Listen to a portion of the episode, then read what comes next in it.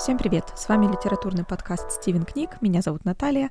И в сегодняшнем мини-эпизоде наша замечательная подруга и гостья Амина Мерсакиева из подкаста «Белка и стрелка» поможет нам, наконец, прояснить одну из загадок касательно комикса «Лив Стрёмквист», о котором мы рассказывали в прошлом большом выпуске. Выпуск 48 э, «Любовь по методу Лив Стрёмквист» показал, что у нас есть вопросы к автору. И в частности вопросы по одному из самых важных аспектов сегодняшнего дня — это репрезентации э, информации э, и некого ее искажения. Так вот, речь шла об Эйнштейне, Альберте нашем Эйнштейне и его первой жене Милеве Марич. Для тех, кто слушает наши эпизоды в другом порядке и еще не прослушал тот о разборе комиксов Лив Стрёмквист, мы сейчас приведем небольшой двухминутный фрагмент, где, в общем-то, мы высказываем свои подозрения по поводу того, что Лив Стрёмквист в своем комиксе «Жена Эйнштейна» отнесла его э, в список одного из самых стрёмных бойфрендов. Действительно, есть много таких моментов, э, которые мы в своей жизни или просто в своем поведении никогда не замечали и даже не думали, что стоит вообще это обсудить. Или воспринимали ну, какие-то песни, например, как должное. Поэтому она в своем повествовании использует, например, кого, Ань? Ну, того же Эйнштейна. злосчастного. А, да, я же погуглила про его реальную жену. Комик «Жена Эйнштейна» начинается с рейтинга самых стрёмных бойфрендов. И туда, конечно, падает Эйнштейн, который такой секой чуть ли не крадет исследования у своей жены, и она за это ничего не получает, хотя она вместе с ним работала на теории относительности, и потом он оставляет ее ради молоденьких каких-то студенток и бросает ее вообще полностью одну-одну несчастную. Есть, конечно, такой бородатый анекдот, что жены стареют, а второкурсницы никогда. Вот ты знаешь, кстати, ее комикс очень мне напоминают сборник анекдотиков. Особенно вот эти ранние, вот где расцветает красное из росы и познание. Там уже как-то, ну, более серьезный стендап. А то, что до этого... стендап.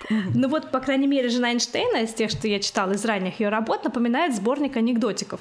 Именно анекдотиков таких вот. И ну, в том числе, что касается Эйнштейна. Да, очень, да. И что касается Эйнштейна, она очень умело, конечно, манипулирует фактами, точнее, она не упоминает того, что не впишется в этот нарратив о стрёмном бойфренде Эйнштейна. Например, то, что Эйнштейн содержал и после развода своей женой, своего сына, он оставил квартиру и оплачивал квартиру или дом, там, я точно не помню. А роль жены в написании теории относительности была недоказана и даже, если не ошибаюсь, опровергнута вот наши слушатели, кто интересуется скандалами, сплетнями из мира физики, пожалуйста, подтвердите или опровергните а, это. Но, по-моему, это ну, в лучшем случае не доказано. И, но, по-моему, даже и опровергнуто ее участие. Оставайтесь с нами. Дальше Амина расскажет, что же было на самом деле.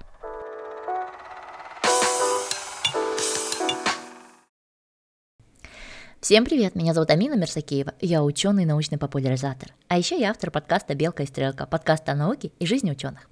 Сегодня в гостях у Стивена книга, я расскажу вам об одной из самых интересных мистификаций в истории науки и феминизма. А именно, решала ли первая жена Альберта Эйнштейна за него все исследования? Те самые исследования, за которые Эйнштейн получил позже Нобелевку. В далеком 1896 году Альберт Эйнштейн поступил в Цюрихский политехнический. И там он встретил свою первую жену, Милеву Марич.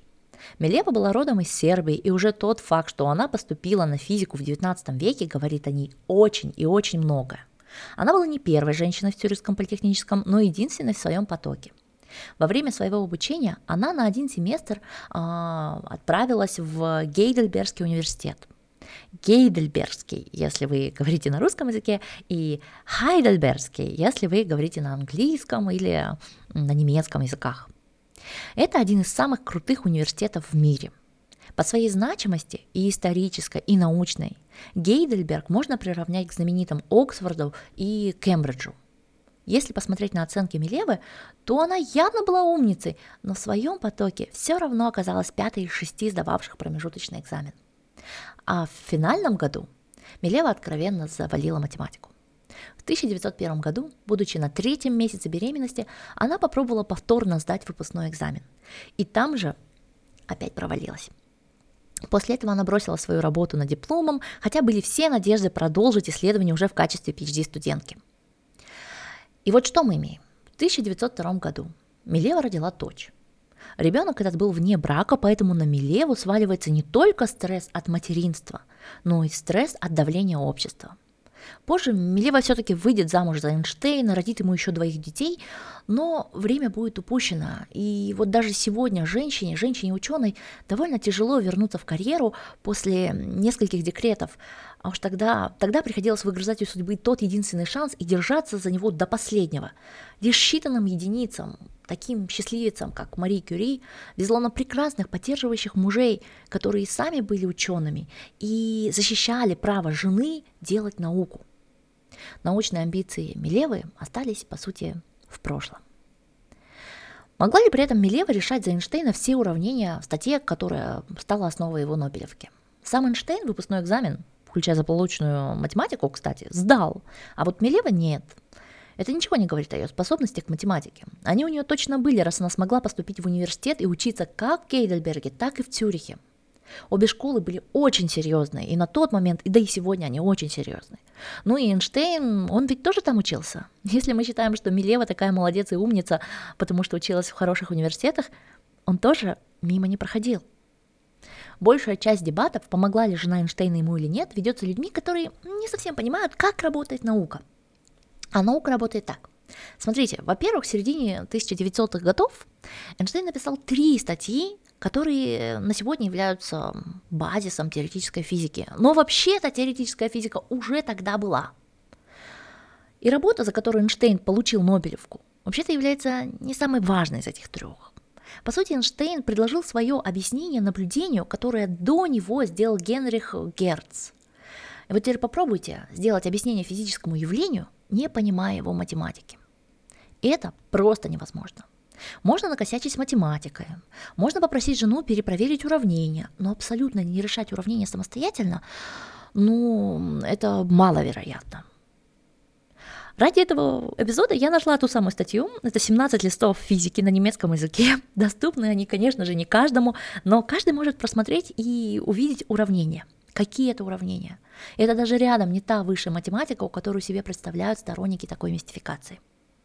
Математика в этой статье необходима для подкрепления физического явления, его объяснения. А, то есть, если мы просто уберем эту математику, в принципе, можно все так же что-то понять из этой статьи. Хотя так, конечно же, не делается. Ну и во-вторых, существует э, подтверждение, что Эйнштейн с женой обсуждал физику. Это их сын говорил, и все знакомые.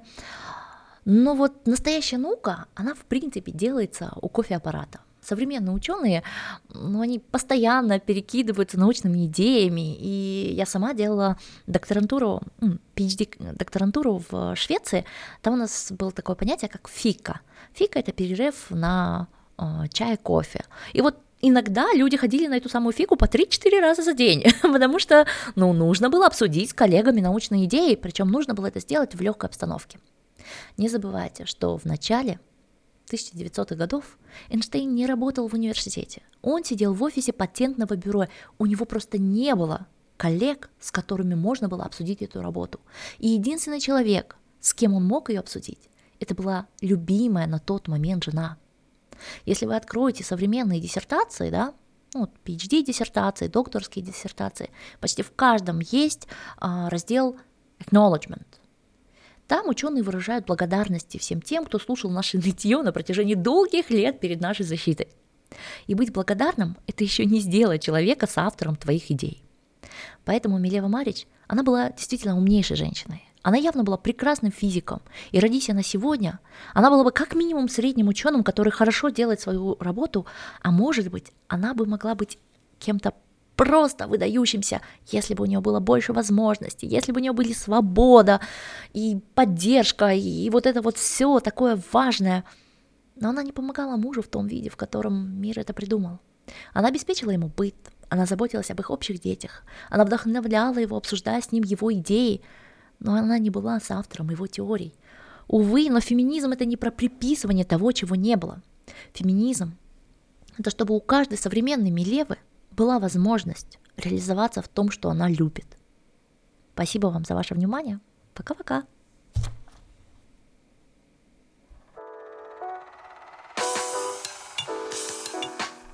Спасибо большое Амине за то, что она записала нам а, такую проверенную и изученную информацию. А, это все из проверенных источников, друзья. Пару из них мы оставим а, в ссылках ссылками в описании к этому эпизоду. И обязательно заходите а, послушать эпизоды Амины. В этом месяце у нее выходят эпизоды о женщинах в образовании. Это очень важная тема, которая, в общем-то, привела нас там, где мы сейчас, к этому самому подкасту и к тому, что мы рассказываем вам о том, что хотел сказать автор и что поняли мы, читатели. Друзья, заходите обязательно в подкаст «Белка и стрелка», а также э, проходите по всем ссылкам у нас на сайте и в описании этого эпизода. Всем спасибо и пока! Берегите себя!